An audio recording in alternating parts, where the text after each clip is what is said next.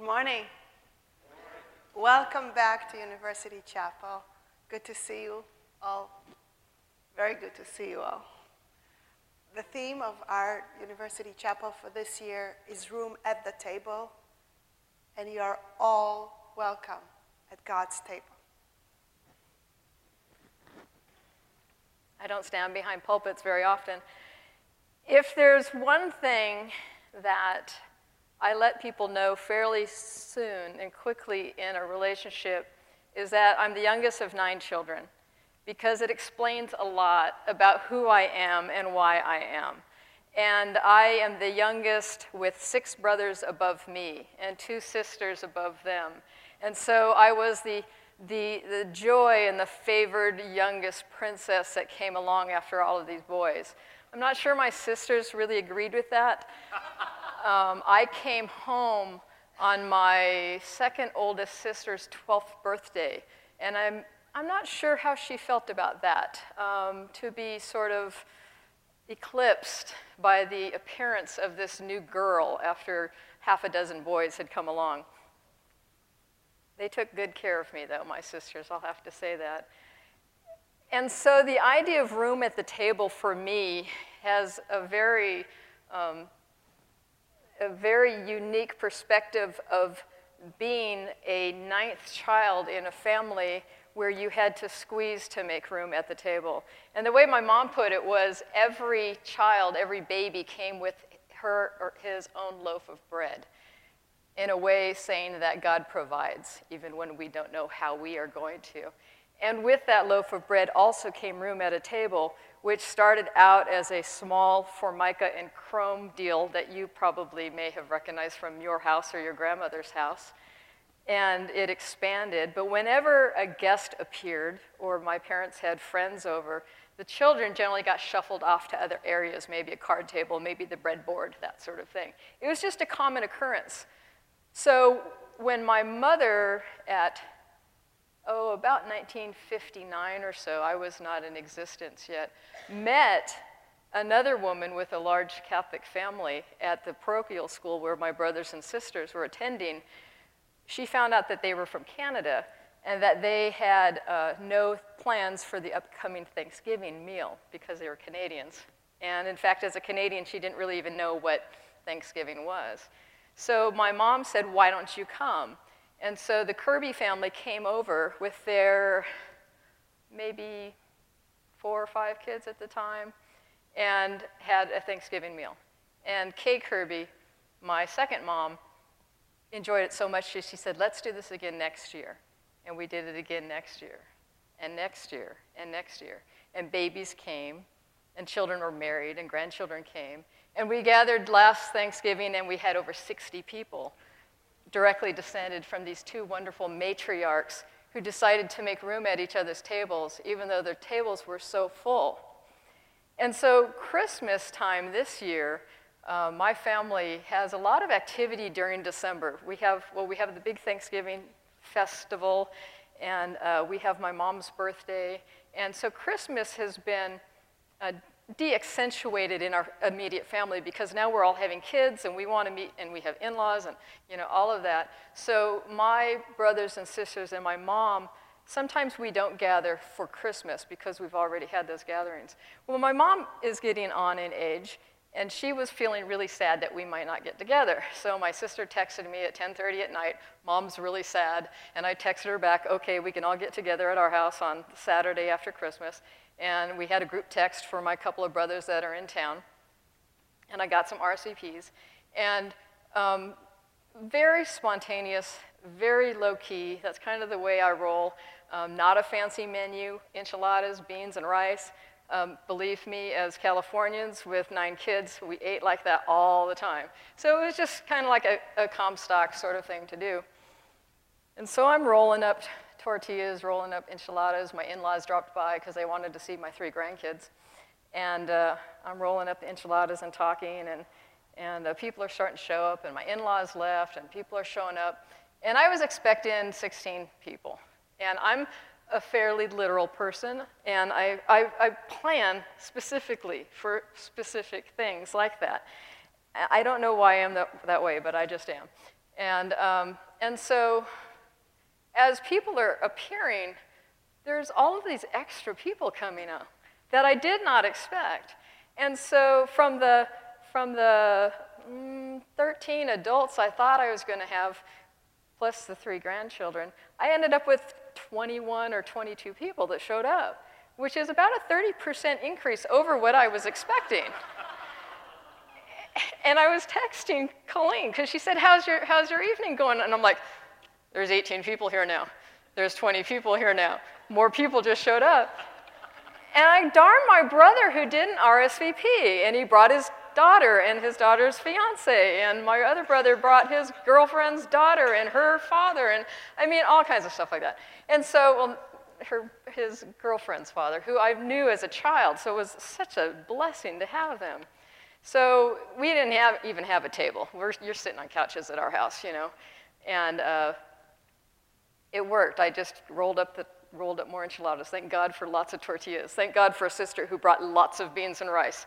And we had plenty of drink and plenty of chips and salsa, and it went well. And when I sat down at the end of the evening, after all of my guests had left, put my feet up, had my last glass of wine, and my, sis, or my, my daughter said to me, Mom, you handled that like a boss.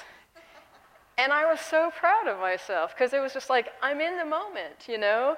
And, and one of the things that you may find if you ever come to my house when I've got a crowd and I'm cooking, I'm the boss of the kitchen. And if you don't have anything to do in the kitchen, you need to get out of the kitchen right now. And, which is hard with an island because when you have an island, there tends to be snacks on the island and people are crowded around. But I was the boss. And so when I think of the table, when I hear room at the table, when I've been listening to this for the last semester, I think in terms of my table. How can I make room at my table? I'm very like possessive of this idea that I have something to offer to someone else. That I am the one who can be either hospitable to people or hostile. I can either make my home or my heart welcoming, or I cannot. I can decide who gets to eat and how much, which is what I did at this function. Because I cannot let people serve themselves enchiladas when I don't have enough enchiladas for everybody. and so the trick is, is you cut the enchiladas in half, and then you serve them three halves. Now they're only getting one and a half when maybe you might have planned two or variations of one or three on a theme, depending on the adult who's, who you're serving. And so the problem is, for me, is that, and this is, this is from my perspective, my perspective as a white European stock American, and there's lots of us in here. And really, I can only speak from this perspective. And so, my apologies to anyone here who is not of that stock or of that culture or that heritage, because I can only speak from my perspective. And so, I'm going to speak from my perspective and I want to welcome all of us to think through what I'm about to say from your perspective, from your culture, from your worldview. So I think it's a natural tendency for those of us in the West who grew up with this European, European heritage to think of the table as being ours. It's ours, and the reason we think this is really deeply embedded in our historical consciousness. Europe was largely influenced by the Christian idea of those who are in and those who are out, of those who sit at the communion table and those who don't sit at the communion table because they are either a part of the church or not part of the church. Whether that's good or bad is really neither here or there. It's just a fact of our cultural sensibilities. My, per, my personal perspective is it's okay for the communion table to be closed to those who don't, do not confess a belief, just as there's many other tables in the world, in many cultures, that are closed to me. And it would be, it would, it would be a profanity for me to participate in some of the rituals that other cultures may participate in because it's not my ritual, it's not my heritage, it's not my culture. And so, in recognizing that Europe was largely influenced by this idea of in and out, we carry that into our own um, understanding of the world and how we approach people. In the same way, we have a heritage of colonialism, where Europeans went out and conquered civilizations and politically took over areas. And along with that colonialization were missionary movements, where missionaries went out to bring the gospel to different people, which is a good thing from a Christian perspective. But the difficulty is, is they did not acknowledge the beauty of the cultures that they were going to. They didn't acknowledge the beauty of the rituals, the beauty of the people. They sought to expunge all of those things and replace it with a Western European style of religion. We also, as Americans, have this idea of manifest destiny. And although historians will agree that that idea was not really embraced by all Americans, the idea was there, was that we as the United States were, were destined to cross the West and to bring the light of the East into the darkness of the West and to, um, to make the West almost like the new promised land. And while we may not agree, we, we may agree that that was not a good idea, don't we still do that same thing as Americans today, where we are sending out our ideals of capitalism and democracy into this world that we live in, whether they want it or not. We think that that's important. We think that that is the right way to be as humans in the world, and so we export this Americanism into the world because that's our table that we have to offer. I'm not even anywhere, well, I'm near my notes, but I kind of have to see where I am. Okay, so these influences have developed a worldview inside of us that is prone to feelings of superiority.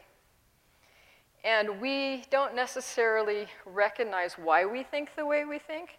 And so when we're accosted with accusations of, say, white privilege or prejudice, we say, no, that's not, no, no, that's not me. And yet we don't even know that in our interior, we do bear those things in our DNA. We have a cultural DNA that um, I would suggest needs some uh, reengineering, all right? We need to re-engineer our cultural DNA. So once we recognize this, then how do we look at the table? And the table's been discussed a lot over the last several months. One of the, one of the beautiful ways that it was expressed was the idea of the table of God's love and that our understanding of God's love may only fit the spot where a cup would sit. But God's love is expansive, it's infinite, really. And we cannot uh, hold to our own understanding of what God's love is because it's much larger than we can even begin to comprehend. I've been thinking a lot about the Good Samaritan. The Good Samaritan, that story is really, it's, it's so commonly known in our culture, even with people who don't know where it came from, uh, to the point that we have Good Samaritan laws. And so if you help somebody who's been injured in a car accident or something, and uh, you do your best to help them, but maybe you don't help them, maybe even hurt them, you are protected from lawsuit because of these Good Samaritan laws. So, as we know, the Good Samaritan focuses on a poor Jew who had been beaten and robbed and left for dead on the road outside of Jerusalem, which was a very terrible road to travel on. And a, and uh, a couple of Jewish men walked by, a priest walked by and looked. A Levite walked by and looked, and they both they kept walking. And so a Samaritan came by, the Samaritan being the historical enemy of the Jews. They held a, a common heritage, they were both groups that were children of Abraham, but there was, um, from the Jews, Jewish point of view, the Samaritans were polluted, they were defiled. And so this Samaritan comes along and he picks up this Jewish man and he dresses the man's wounds. So he cleans him, he dresses them, he pours wine on them, he takes the man to an inn and leaves him there with instructions to be taken care of. And I've been thinking about that story because whenever that story is preached, there's one person who we generally don't talk too much about, and that's the victim of this robbery, the Jew who's being cared for by a Samaritan. What do you think went through that Jew's mind when he realized he was being cared for by his enemy? What do you think that Jew was thinking of when he was settled into another Samaritan's home? Because likely, I'm reading, I'm reading around the text, but they really didn't have inns back then, like a hotel. There were extra rooms, spare rooms. So when Jesus and Mary, for example, couldn't find room in the inn, there wasn't room in the spare room for them, so they got, you know, shuffled off with the animals somewhere. And so this Samaritan would likely not house this Jew within a Jewish house because he wouldn't be welcome. The Samaritan wouldn't be welcome there. So here's this Jew who's receiving the benefit of the love of this Samaritan. He's sitting at the table of this Samaritan's heart. And that's where I want to address the table when we talk about room for the table. I want to talk about the table of our hearts that that is where the connection is, that that is where we can learn to love one another. And I want to tie the story of this Good Samaritan into us because we don't think this way that we are wounded in our souls. And when I say we, I mean white European Americans. What I'm not saying is that we are victims of this wounding, what I'm saying is that our souls are damaged, that our souls bear an inaccurate picture of humanity and an inaccurate picture of how we are to interact with one another. It's a wound that needs to be healed. And I have a suggestion for healing those wounds. And for my provocative statement, it's by sitting at the table of another because others have tables also. Others have plenty to offer. Others can help us to learn how to love them in ways we would never learn how to love them if we just observed them from afar.